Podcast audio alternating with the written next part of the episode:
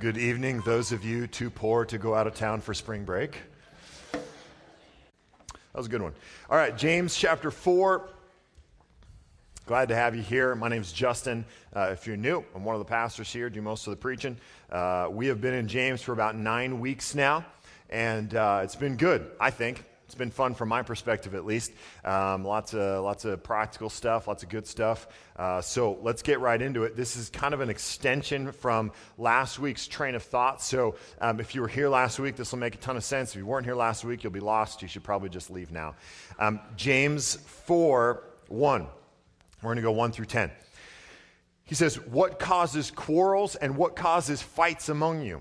Is it not this that your passions are at war within you?" You desire and you do not have, so you murder. You covet and cannot obtain, so you fight and quarrel. You do not have because you do not ask. You ask and do not receive because you ask wrongly to spend it on your passions. Okay, so um, he leads out right here going, um, I know that you Christians are fighting, you're quarreling. I know, hard to believe that Christians would fight and quarrel. Said, in, in fact, some of you are, are, desiring after things so bad that, that maybe your neighbor has that you're actually murdering um, to get what you want. Now, commentators are split. Some of them think this is an actual murder, some of them think this is a metaphorical murder. Either way, it's bad. Whether you kill someone really or you kill them metaphorically, we're against it. Okay? So this, this is a big deal. This is really strong language um, that James is using. And, and really, um, he's addressing one particular implication of something deeper that manifests itself in a bunch of different ways. And we see that um, right at the end of verse 1. So he says, What causes these fights and quarrels? He goes, Is it not this that your passions are at war within you? And then at the end of verse 3, or at verse 3, goes, You ask and you do not receive because you ask wrongly to spend it on your passions. Now, this word passions in the Greek is the root from which we get our word hedonism, okay? Um, the desire to satisfy the flesh, the desire to just live, live loose and live, do whatever you want to do, right? So what he's saying is, your problems are being caused by your hedonistic life okay? The passion that is within you, this desire, and, and, this word in the Greek, always, every time in the New Testament, is used negatively, okay? So he's describing something negative. He goes, This passion is at war with you.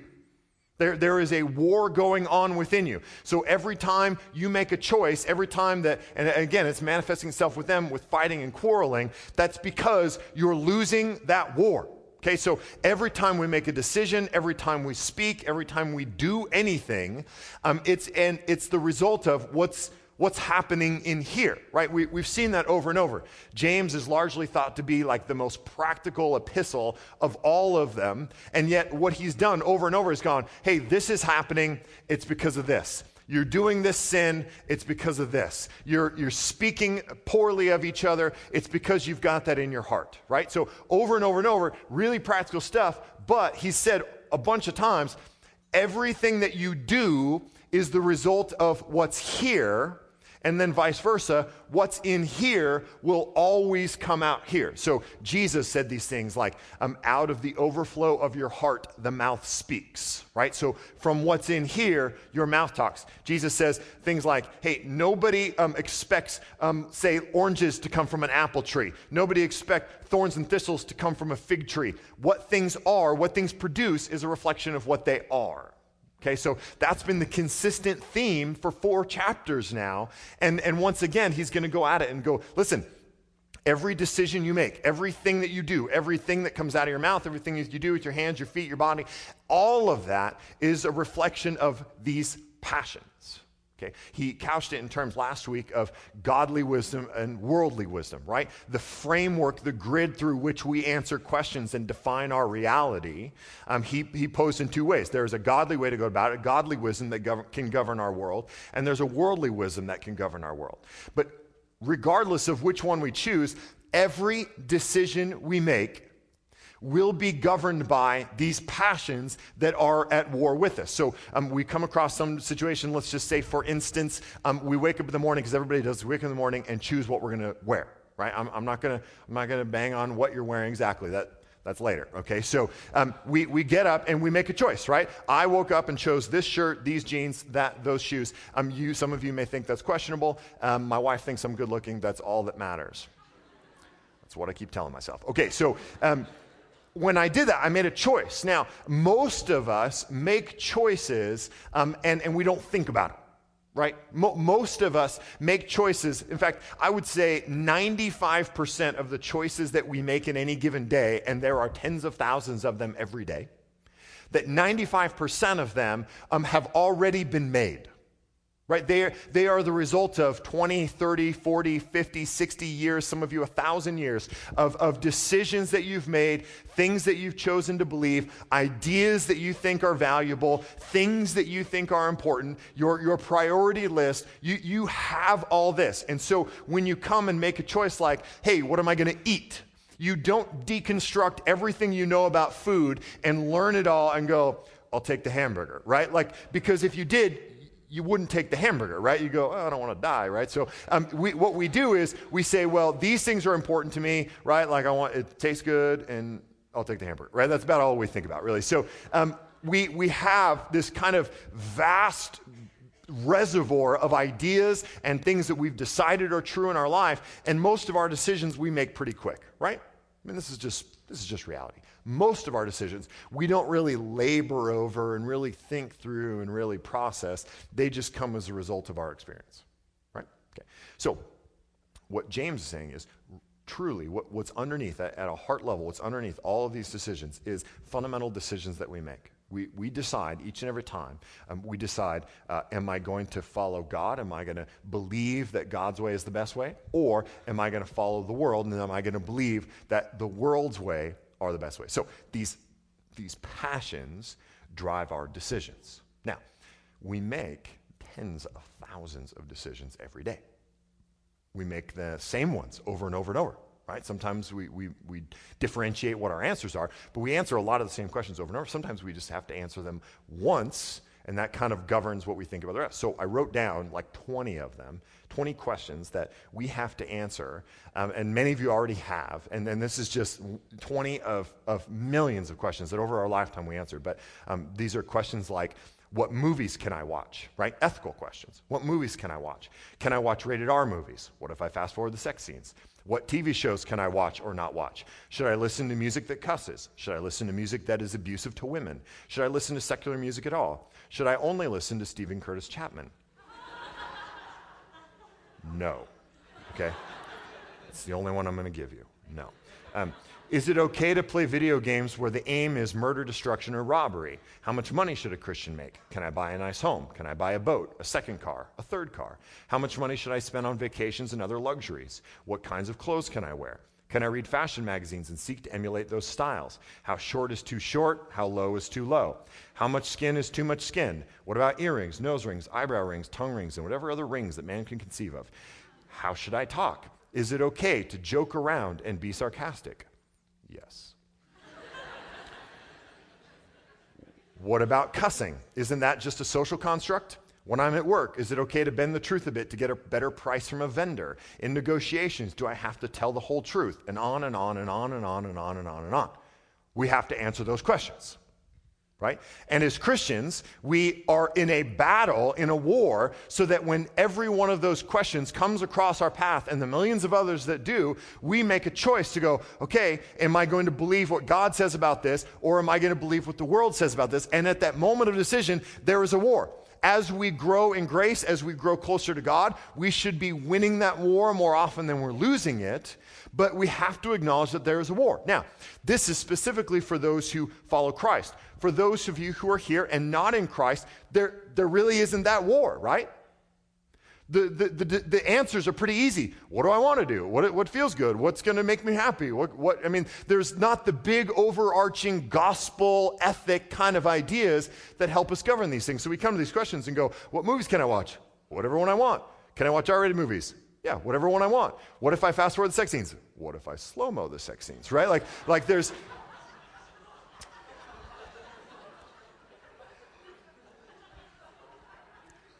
These questions have already been answered. Right? And, and, and we don't wrestle, those of you who are outside of Christ, we don't wrestle because there's not that overarching ethic um, that we have to run through as a grid right? And so we just make decision, make decision, make decision, make decision. So let me, let me just warn you those of you who are here and you're not believers, God is drawing you to Himself. And, and, and he's winning. You're here, right? So um, he, he is drawing you to himself. But let me warn you of this. When you become a Christian, if you become a Christian, your life will get more complicated because all of those answers that you've acquired over your lifetime now have to be thrown out the window and you have to re answer all those questions in light of the gospel. It becomes way more complicated at that point. It's not so easy an answer as, well, what do I want to do? Right? I feel like doing that. We go, okay, that's what I want. Is that what's best? Is that what's most ultimate? Is that what's most glorifying to God and most satisfying to my soul? There's a, there's a different grid, okay? Most of us, in light of the fact that we really like to think of ourselves, our culture, as an intellectual, well read, well thought out, re- really just kind of thoughtful, perceptive culture, most of us just swallow whole what the majority of our culture thinks. Right? We, we go to the store and we go grocery shop and we get in the checkout line, and there's magazines all around us that just tell us what we should think. And most of us just go, Oh, five ways to a better body. That must be, Cosmo says, right? Vogue tells me six ways for a better sex life. Oh, okay. Rachel McAdams has some helpful hints for my sex life. That must be good. Um, and uh, Lady Gaga is telling me, well, I, wouldn't, I shouldn't really listen to anything she says. And, and, and, and yet we, we tend to govern our lives. That big 95% pool is largely informed by things that we never double check for facts. And so we end up going, oh, okay, well, my marriage, I'm gonna, I'm gonna learn from Cosmo and, and some sex stuff, I'm gonna learn from Vogue and some, and my geopolitical ideas, I'm gonna learn from Sean Penn, like what does he have to say about anything? And, um, uh, and we just, we just kind of go, oh, okay, well, that's what everybody thinks. All right, that, that just must be right. We like to fancy ourselves thoughtful intellectuals, and yet we largely don't think for ourselves. We don't really process things all that much. We just kind of go, oh, well, this is what my group of friends thinks, so that must be true. Or this is what the bulk of America thinks, so this must be true. And we just kind of go along with the tide instead of stopping and go, wait, is that right? Is that true? Is there actual science to back that up? Or is it just somebody kind of saying something? With the mass proliferation of media anymore, people can just say whatever they want to say, and unless you actually go back and go, hey, was there actually a peer reviewed journal like study that showed that that was true, or is that just um, somebody's opinion? Okay, so um, we like to think of ourselves as thoughtful, but we largely just swallow whole whatever, whatever kind of goods were sold. Okay, um, so what this results for us as believers um, is, a, is a church filled with people who, um, question after question after question, go, okay, on this one, am I going to go with God or am I going to go with the world, which we learned last week is just a construct from Satan? So we're going, am I going to go with God on this one or go, am I going to go on Satan? So we go, okay, well, um, how should I dress? Well, I'll go with God on this one. Well, um, what about politics? Well, that seems closer to Satan, so we'll go with that one on that one. Um, what, about, what about the food I eat? Oh, I'll go with God. Uh, what about sex? Well, Satan seems more experienced there. So, uh, you know, and so we, we kind of just just kind of go back and forth. And, and, and so what we create, what we create is this massive gray area in the middle where we're not fully with God and we're not fully with Satan. We've created um, this massive middle ground, this gray area that I will say clearly does not exist in Scripture. We've created a third category that does not exist in the mind of God. For God, it's we're going to follow God, worship God, our hearts will be inclined towards God, or we will follow the world, we will listen to the world, obey the world, our hearts will be inclined towards the world. And yet we kind of straddle the fence and create this kind of murky middle place where largely Christianity is indiscernible from secular life. Um, Charles Spurgeon uh, said this. He's one of those old dead white guys I like. Um, he said, I believe that one reason the church of God at this present moment has so little influence on the world is because the world has so much influence over the church. Um, keep in mind that he wrote that 150 years ago when the church still had a significant voice in the culture. I'm pretty sure that if he were here today, his head would explode. He says, Put your finger on any prosperous page in the church's history, and I will find a little marginal note reading thus In this age, men could readily see where the church began and where the world ended. Never were there good times when the church and the world were joined in marriage with one another. The more the church is distinct from the world in her acts and in her maxims, the more true is her testimony for Christ and the more potent is her witness against sin. So he goes, listen, anytime that the church actually had influence, actually was able to speak into the world and change things to actually affect culture, um, was when you could line up 100 people and pretty quickly, after seeing a little bit of their lives, go Christian, Christian, not, not, definitely not, Christian, Christian, Christian, probably a Christian. And when with a pretty high level of accuracy, be able to see the difference between them. Okay, he, he, says every time you saw massive revival, change, growth, influence in the church over the culture, it's when you saw a significant separation between the world and the church. Um, many historians have looked back on the early church, the explosion of the early church, um, and, and, studied why this happened. So, from Christian historians to secular historians, um, one in particular, a guy named Rodney Stark, wrote a book called The Rise of Christianity. He's a, he's a secular, non believing um, historian, and he looks at these first 300 years of church history um, from when Christ ascended into heaven and there were maybe a couple hundred people to a couple of moments later when there's about 20 people in the upper room when Pentecost comes. And we go 20 people 300 years later, which in the course of human history is not that long, um, from, from for Christianity being 20 people to being the dominant world religion, the most influential faith in the world. 300 years. How'd that happen? So there, there's all kinds of ideas posited about what, what was the effect of that. But um, Tim Keller kind of sums up in, in three things. He says there was three things, three ways um, that the early church was different than the culture, and these three ways, and, and this is as a result of literally reading um, ancient Roman uh, uh, letters written between officials um, where they say things like um, these, these pagans, they would call Christians pagans, ironically, because they didn't, they didn't uh, worship Roman gods. They say these pagans take care of their poor so much better than us, they shame us. In fact, they take care of our poor better than we take care of our poor. This is Roman officials writing back and forth in the first 100 years, 200 years of, of church history. So AD 20 to AD 200. Keller boils it down to three things integrity, chastity, generosity. That the church did those three things differently than the world and did them differently enough um, to make a marked difference um, so that people could see it, see, people could recognize it, and people thought it was winsome. So they did business different. They had integrity when it came to business. They made good products. They sold them at a fair price. They didn't manipulate their customers. They were um, honest with their vendors and their traders. They, they just did business with integrity, which was not common in that culture. Second, they did sex differently. They believed that sex was meant to be a beautiful thing, a gift from God, a massive holy, divine blessing to be experienced by husband and wife in the context of marriage. That husbands weren't to run around on their wives and have mistresses, neither were wives to do that either. They did sex differently enough than these pagan Roman and Greek cultures where there was rampant harems and, and a multiplicity of lovers, and that was just commonplace. There were temple prostitutes where you would go in to certain temples to worship a god, and part of that worship um, was having sex with these temple prostitutes. That was rampant, and Christians said, that's not right. And so we're not going to do it. We're, we do it differently. We do it the way God designed it to be done. Third thing, they did money different.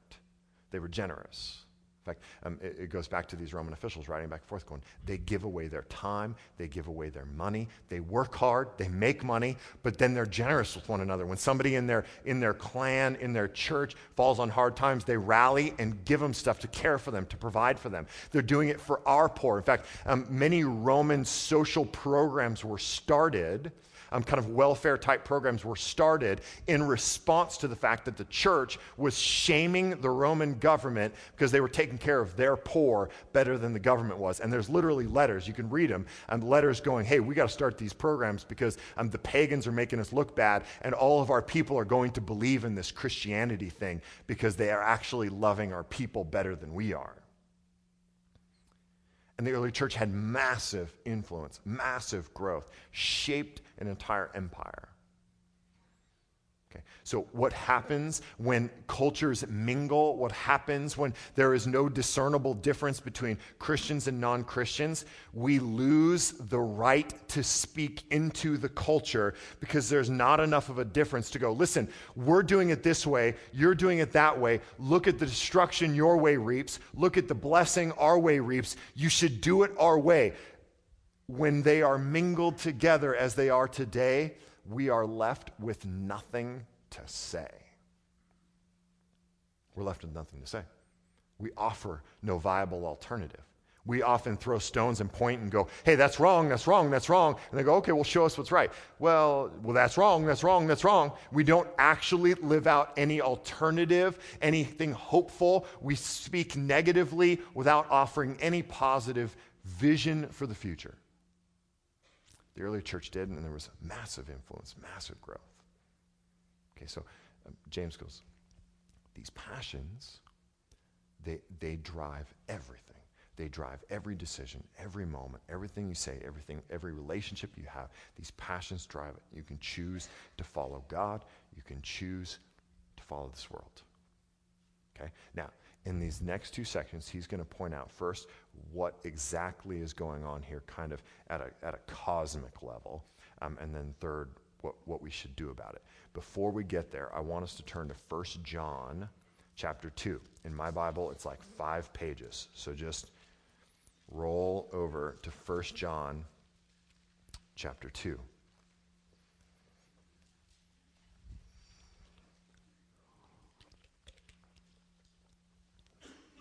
So, what's amazing about these two passages is even though they're different authors, different times, um, they, they mirror each other structurally and, and what they're saying almost perfectly. Um, and they kind of they kind of hit it a little bit different. So, I think it's good. So, we're going to go back and forth between these. So, keep your finger in both. Um, John says in 1 John 2:15, he says, "Do not love the world or the things in the world." Very simple do not love the world or the things in the world. Now, um, what we know from a, a lengthy study of First John that we did a couple years back, we know that when John says the world, he doesn't mean the people in the world, right? Um, some of us use this as an excuse to hate or dislike the people in the world, okay? You're, you're not being a Christian, you're being a jerk, okay? So, so don't, don't use that as your opportunity to just hate people. All right? So he says, do not love the world or anything in the world. So the social constructs, the, the ideas, the values, the ethics, the future, the vision, the power structures, everything that this world represents. He goes, don't love it. Now, what, what I want to point out before we keep moving real quick is um, even though they're talking about really practical things, both James and John have now said this, these actions a result of here. John doesn't say, don't follow the world. He doesn't say, don't mimic the world. Doesn't say, make, don't make decisions like the world. He goes, don't love the world. Because those decisions, the mimicking, the actions are all a result of what you love. Okay? Back to James 4. James 4 4. He says, You adulterous people, do you not know that friendship with the world is enmity with God? Therefore, whoever wishes to be a friend of the world makes himself an enemy of God. Or do you suppose it is to no purpose that the scripture says he yearns jealously over the spirit that he has made to dwell in us? Now, flip back to 1 John 2, the, the end of verse 15. He says, If anyone loves the world, the love of the Father is not in him. For all that is in the world, the desires of the flesh, the desires of the eyes, pride and possessions, is not from the Father, but is from the world. Now, listen up. James and John both use very strong language here, language consistent with the Old Testament. So, um, in the Old Testament, when the people of Israel, who were God's chosen people, when they would stray from God and worship other gods, Babylonian gods, Assyrian gods, Canaanite gods, Girgashite gods, uh, when, they would, when they would worship these other gods, God would come to them through the prophets and say, You adulterous people. You whores, you wayward women. These, these words carry as much strength today as they did 5,000 years ago. And what God is saying what, throughout the Old Testament, what James is saying, what John is saying is listen, When we sin, when we have this moment of decision and we choose the way of the world instead of the way of God, we commit adultery against our God. Our hearts, again, we've gotten back to love and desire and passion. Our hearts are turned from God and given to someone else, something else. We commit adultery.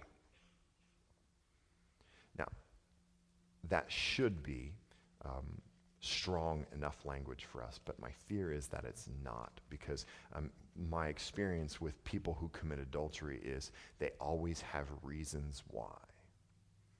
So um, they rationalize it by saying, well, she was cold, um, she was bitter, she was a nag, she was never encouraging. She really forced me into the arms of this other woman.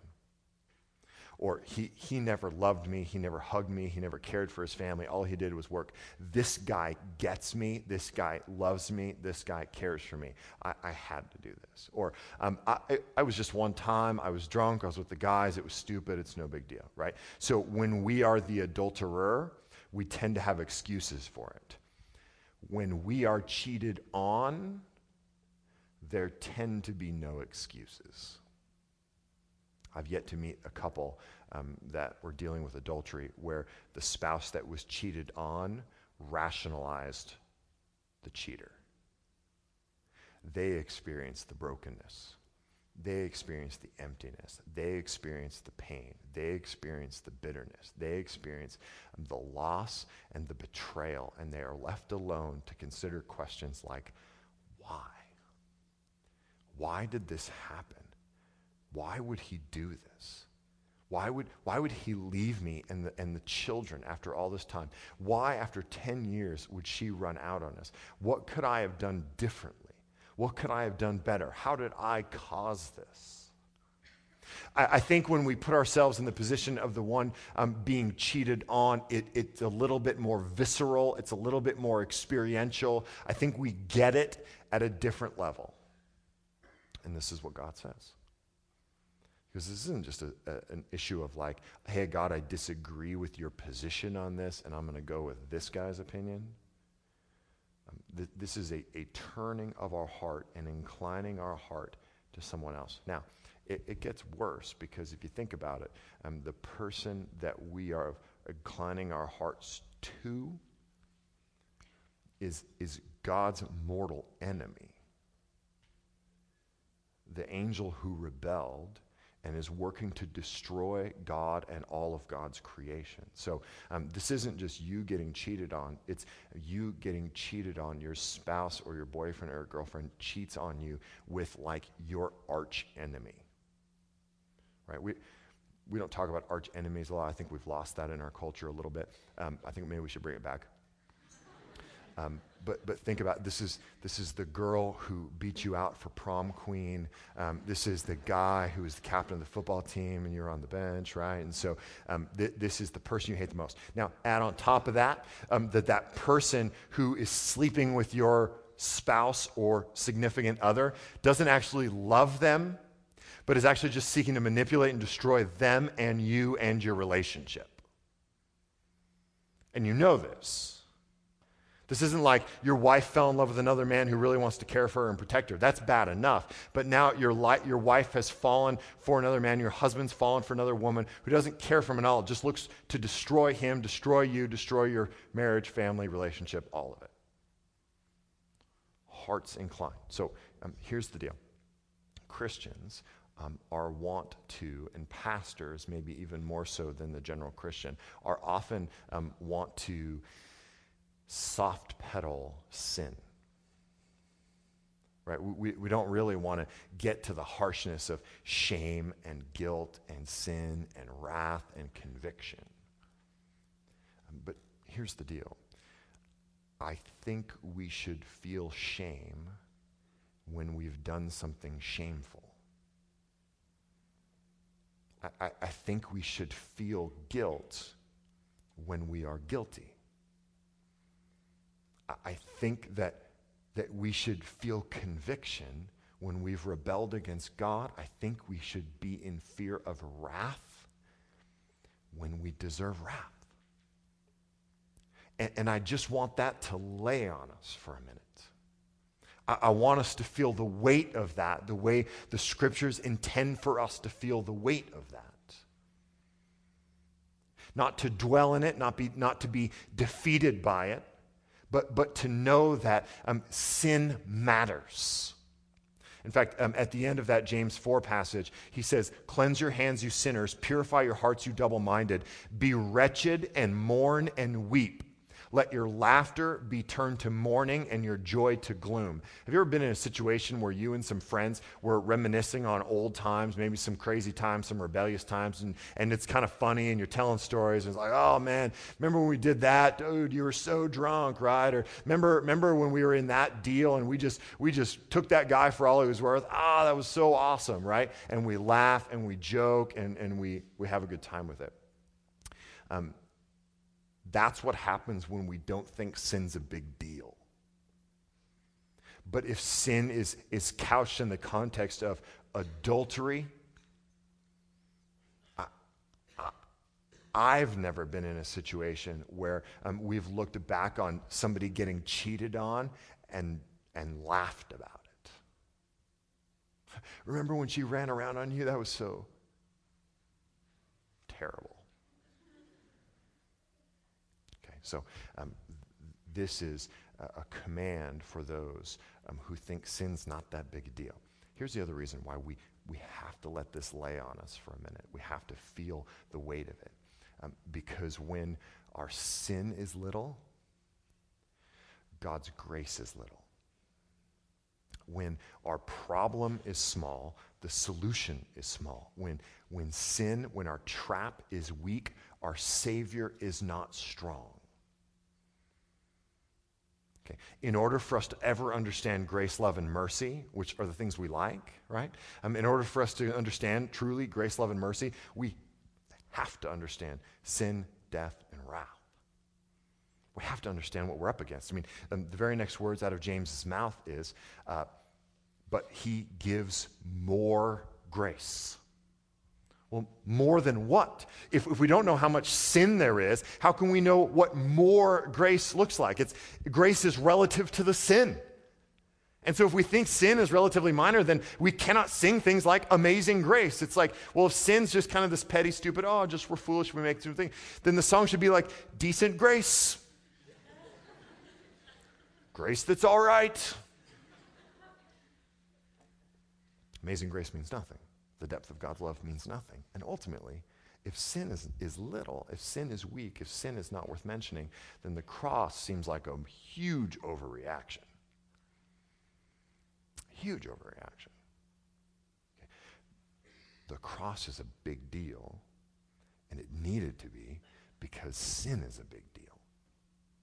Okay, so we, we learn it um, in light of adultery in the context of that loss, of that betrayal, know, get, I, I know this is heavy. Uh, this is, this is no way to grow a church. I, I assure you of this, right? Um, th- this, is, this is not the way we're supposed to do it. But, but we'll never get to grace. We'll never get to a full understanding of grace unless we understand um, this. Now, John is, is real specific the desires of the flesh, the desires of the eyes, the pride and possessions. I'm not going to unpack that. I think we get that. It's those moments throughout our lives when we see something, we go, oh, I, I want that. we see someone, we go, ooh, I want that, right? So it, it's, it's, it's all of those. In fact, you know, it'd be an, a really interesting experiment is to have a little pad of paper and a pen and go throughout your life. And just for a week, maybe come next week, um, for a week, just when those moments come, when you see something, you go, ooh, I, I, that's really cool. I like that. And you, you, know the feeling. It's something, it's something in this region typically where, where you just kind of go, oh, it's excitement, or it can be negative where you look at something and go, hey, wh- why does he have that and I don't? Can be bitter, it can be kind of angsty, right? Like, why does she get him? She doesn't deserve him. She's a, uh, I'm a, right? So uh, that, there, there's all these moments, positive, negative. It would be really interesting um, to have you just write those down and go, I felt this when I saw that. I responded this way um, when I saw her or him doing this. And, and, at the end of the week, you'd have this um, kind of desire, uh, this diary of the evil desires of your heart which sounds really depressing, actually, but um, it may be of some use for you to just reveal like what's in here. What, what, are, what are those things that you just kind of flinch at and you flinch negative, you flinch positive, but, but it's just, it's what's, it's those desires, it's those passions that are within you. Okay? Now, part three. Verse 6 God gives more grace. Therefore, it, said, it says, God opposes the proud, but gives grace to the humble. Submit yourselves, therefore, to God. Resist the devil, and he will flee from you. Draw near to God, and he will draw near to you. Cleanse your hands, you sinners. Purify your hearts, you double minded. Be wretched and mourn and weep. Let your laughter be turned to mourning, your joy to gloom. Humble yourselves before the Lord, and he will exalt you. Okay? Humble yourselves before the Lord, and he will exalt you. If we don't know our sin, we will never be moved to humble ourselves, to repent before God, to come before him and, and see us exalted. Okay? Go to 1 John 2 17. And we'll finish with this.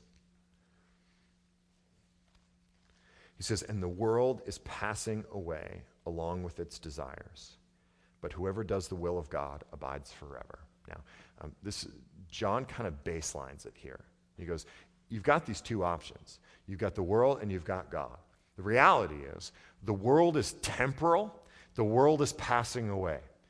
The reality is, God is eternal, God is forever, God is substantive. Um, even these things that the world is teaching us today, think about this. The ethics of the world today were not the ethics 20 years ago. The things that seem so obviously true today, many of which were not true 20 years ago. Your, your parents grew up in a culture that was very different than yours. Or many of the things that we go, well, of course they can do that. Why wouldn't they be able to do that? Of course they can do this. Of course that's okay. Of course she, it's, it's her body. She can do whatever she want. Literally, one generation. One generation. Those things were wrong and unthinkable. So, not, not only is this just the pattern of the world and a, and a construct of Satan, it's constantly changing. There, there cannot be ultimate truth in something that flip flops its mind, changes its mind every 50 years or so. There, there's, nothing, there's nothing constant, there's nothing substantive there. The things that are obviously good today were not obviously good a generation ago. The things that are obviously bad today were not obviously bad a generation ago. Something's not true about that. That is no foundation from which to launch a life. How, how can you define ethics on something that changes its mind that rapidly? At some point, you just have to throw out any idea of actual constant truth, which many people have done. Okay. So, John makes the point that the world is passing away, it's temporal, it's changing its mind all the time, that, that God is eternal, that God is lasting.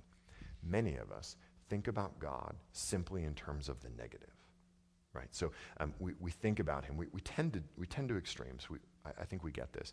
Um, some of us only think about God as, as positive. We say things like, oh, God is love. How could he, right? And there's all kinds of conclusions we make based on that. God is love. And that it's another sermon, but it's meaningless, okay? Um, there's another half of us um, that go, God is wrath, God has consequences, God brings down, you know, fire and brimstone on me. There is only bad. In other words, we think about God like we think about the police. Okay? Go with me on this. Love the police, serve and protect, outta boy. But there is no more frightening moment in the universe than when you're driving down the street and a cop pulls in behind you. It's just like, 10 and 2, 10 and 2, 10 and 2, three miles under the, under the speed limit, right? Left hand turn, a half a mile before my turn, right? And, and that's, it's just absolutely frightening, okay? And, and, the greatest moment we can experience is when the cop goes around us, like, go on, do slow, right? And goes around us, or, or we turn and he doesn't follow, right? We get all paranoid, like, oh, I'm turning, right? I, okay, this happened to me yesterday, all right? So I'm, I'm driving up McClintock, cops behind me, and I go, oh gosh, oh gosh, turn left. Er, I mean, three lefts before I needed to turn, but I just had to, I don't know. I wasn't even doing anything. I don't know. But it's just guilt. Here's the thing the best we can hope for from a police officer is that he ignores us. Right? I mean, when we're driving, we're going, just, just don't take me to jail. Just don't take me to jail, right? Like that's, and that, that's worst case. And then when he just drives around us and keeps going, we're like, oh, thank the Lord. What we cannot expect is for the police to pull us over, um, knock on our window, and we roll it down, and he just goes, man, you are a good driver.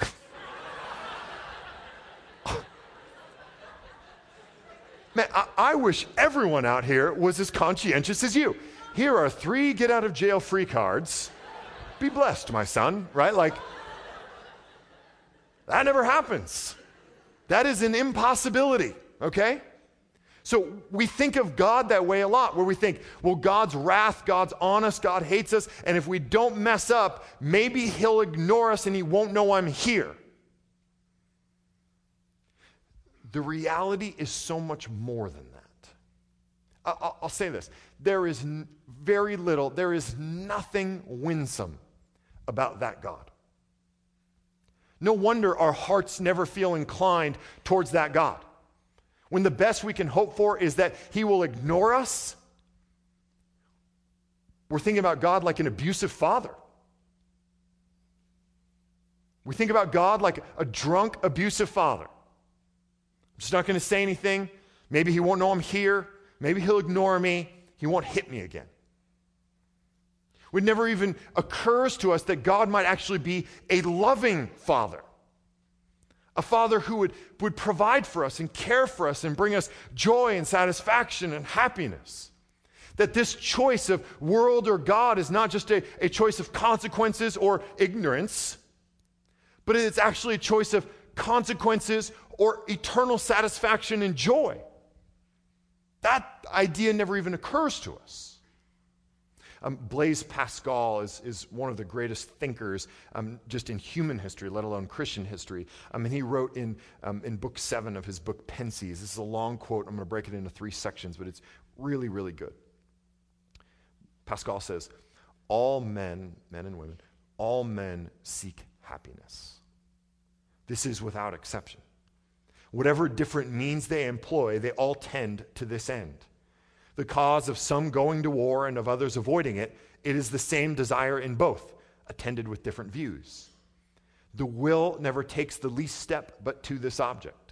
This is the motive of every action of every man, even of those who hang themselves. So let's stop there because, because Pascal makes the first point, and I want to make a second on top of it. He says, Everybody all the time is seeking their own happiness. And that's true. No matter what it is we're doing, we are seeking our own happiness.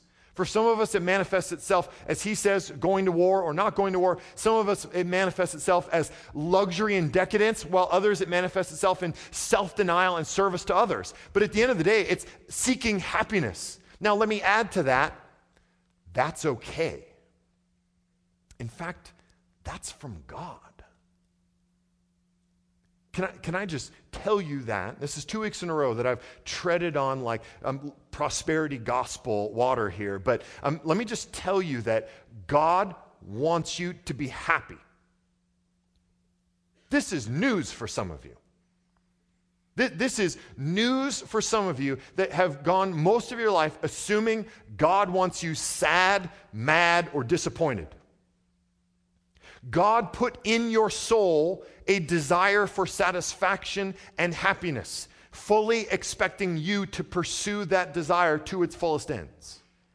So, Pascal's right. Everyone seeks happiness all the time. And I'll just add to that, and that's okay. Now, he says this, and yet, after such a great number of years, no one without faith has reached the point to which all continually look. All complain princes and subjects, noblemen and commoners, old, young, strong, weak, learned and ignorant, healthy and sick, of all countries, all time, all ages, and all conditions. A trial so long, so continuous, and so uniform should certainly convince us of our inability to reach the good by our own efforts. What is it then that this desire and this inability proclaim to us, but that there was once in man a true happiness, of which there now remains to him only the mark and empty trace? Which he in vain tries to fill from all his surroundings. And get this seeking from things absent the help he does not obtain in things present. In other words, all men seek happiness, and those who, as he qualifies, are without faith, seek and seek and seek and seek and seek and seek and seek and seek and seek and never find. It doesn't matter who you are rich, poor, strong, weak, healthy, sick, princes, common people. Doesn't matter. Everybody seeks and seeks and seeks and seeks. And they go, if I only had a million dollars. And they get it. And they go, if I only had 10. And they get it. And they go, well, if I only had a, a hundred. If I only had this wife. If I only had that husband. If I only had two wives. If I only had this life. If I only had that car and those cars. And they just seek and seek, expecting to find in what is absent what they have not found in what is present. A, an un, insatiable thirst for this happiness. And they don't find it. So what happens is one of two things. They just seek and seek and seek and seek and seek until they die, or they talk themselves into the, the fact that some kind of low level crappiness um, is the greatest that they will ever be able to experience. And so they just kind of lower their sights and go, Well, I, I, think I was just being idealistic as a young child. I think the, the happiness that my soul craves is not actually realistic. And so I'm just going to kind of downgrade my expectations and just be cool with this. But when we're honest with ourselves, we, we still have a soul that longs for happiness. He finishes here. He says, But these are all inadequate because the infinite abyss can only be filled by an infinite and immutable object, that is to say, only by God Himself. Only the God of Abraham, the God of Isaac, the God of Jacob, the God of Christians is a God of love and of comfort, a God who fills the soul and the heart of those whom He possesses, a God who makes them conscious of their inward wretchedness and His infinite mercy who unites himself to their inmost soul, who fills it with humility and joy, with confidence and love, who renders them incapable of any other end than himself. Jesus Christ is the end of all and the center to which all tends. So, what's our problem? It's not that we want to be happy. Our problem is that our, not that our desires want some other end. It's it's that we don't seek enough. That, that we settle for these things. Now, all week, I have tried and tried and tried to put together this sermon without using my favorite C.S. Lewis quote that I've literally used 4,000 times here at the church, but I, I just can't do it. So I've got to repeat it from memory because I didn't write it down so that I wouldn't use it, but I'm going to use it anyway because I've used it so many times I can repeat it mostly from memory. He says, he says, in, in light of God's unblushing promises in the Gospels, in, in light of the promised rewards, the blessings of life with God, he says, it seems that God des- finds our desires not too strong, but too weak. He says we fool about with, with, with foolish things like ambition and sex and money and love, and, and we f- try to find our satisfaction in that. He calls us half hearted creatures. He goes, It's like, and he uses this great illustration. He goes, It's like a child who turns down a holiday at the sea, a vacation at the ocean, for those non English speakers, to play with mud pies in a slum.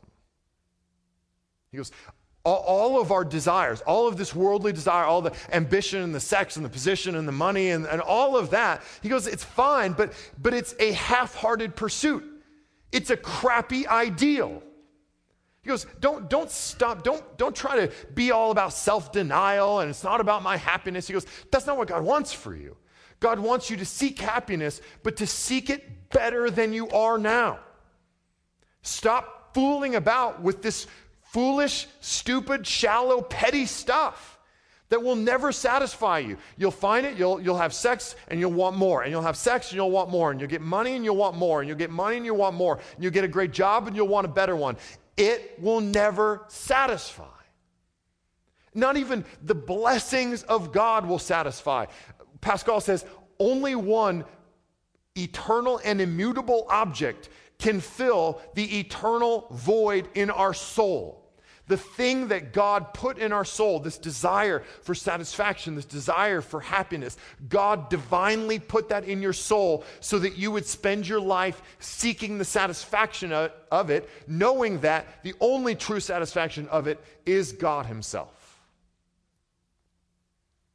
So he goes, Don't stop seeking happiness. Seek harder, seek better, raise your sights, expect more. There's a bunch of crappy stuff around this world that, that begs for your attention and promises happiness. That, that is advertising, that is marketing. That's all marketing is. It's crappy promises of crappy products. So if you're studying marketing, pff, you're jacked. You, you are selling products that will never satisfy ultimately. God alone can satisfy. God alone provides comfort, joy, satisfaction, love, intimacy. That's the promise. So, as, as we go back to these questions in our lives, and we're facing down all of these questions moment after moment, tens of thousands of times every day, we answer these questions in light of the gospel. And so we, we come we stand before our closet and we go, okay, what am I going to wear? And we, we start to ask questions. Okay, so if 95% of our questions are answered before we ever get to the question, we do so many things unthinking, it's because we are so shaped by the influences we allow to be in our world. So if we are not waking up every morning and reading our Bible, spending time in prayer, if we're not here in church week after week after week, if we're not in community being encouraged and sharpened by other Christians, we are being influenced by something else. Something else is shaping that 95%. Therefore, something else is shaping 95% of the decisions that you make, just like this. So we have to first and foremost root ourselves, anchor our souls to what is true, so that more and more and more of that 95%, those decisions we make like this, are rooted in the gospel, and we just respond because we have inclined our hearts towards God so fully and so completely that it just comes out. But then that other 5%, those decisions that we have to make. Um, all, of, all of those questions I listed and the, and the millions more. Um, let, me, let, me just, let me just tell you something I don't think I'm supposed to tell you as a pastor. Those answers aren't in here. They're not in here. This, this, this does not say which movies you can watch and which movies you cannot watch. This movie didn't this book does not say um, you should wear um, the pink top with the tight jeans, guys.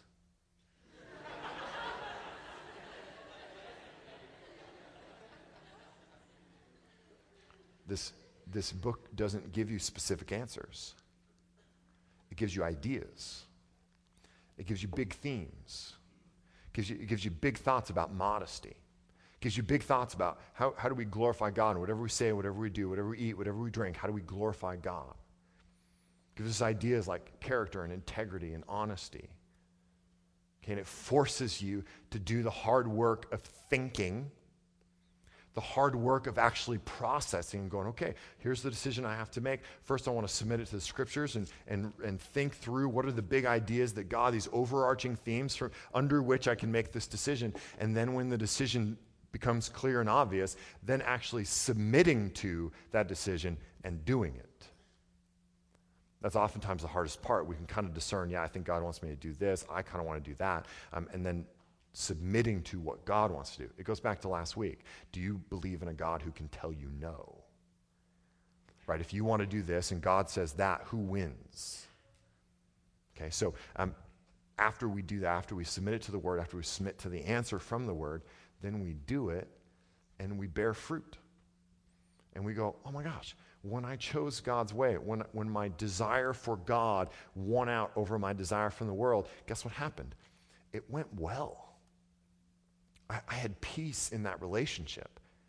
It, it, I, I had success and satisfaction and joy and comfort, all the things that God promises. It was really weird. And, and you know what? Next time when I, when I chose the world, you know what? It ended hard and really bad and broken and, and dark. Oh, that's weird. And, and maybe we write that stuff down so we remember it.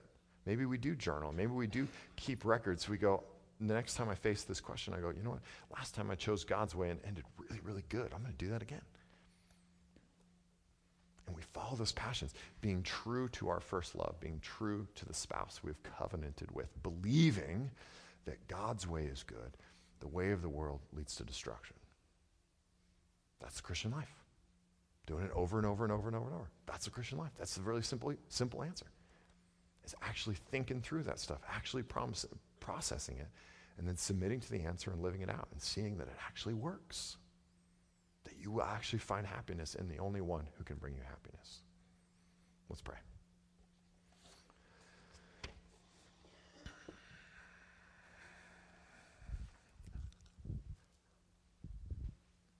Jesus, I pray that you would convince our hearts that what we've heard tonight is true.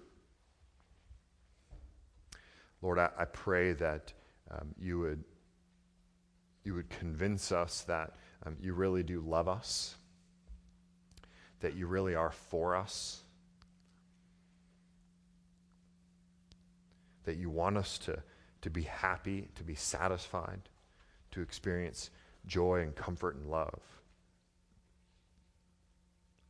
Lord, I, I, I believe, I think, that, that if our hearts are convinced of that, first and foremost, that you're good, that you're powerful, that you're trustworthy, and you want our best, that we are far more prone to believe you, to trust you, and to follow you. So, Lord, I, I pray that for us, that those truths would, would be rooted deeply in our hearts. They would become so part of the fabric of, of the way we think and feel and act that those 95% of, of the decisions that we make so easy would, would reflect a belief in the gospel because our hearts are so saturated with it. And Lord, those 5%, the ones we really process and think about, God, I pray that we would process them through the grid of the gospel. What is most glorifying to you and most satisfying to us? In Jesus' name we pray. Amen.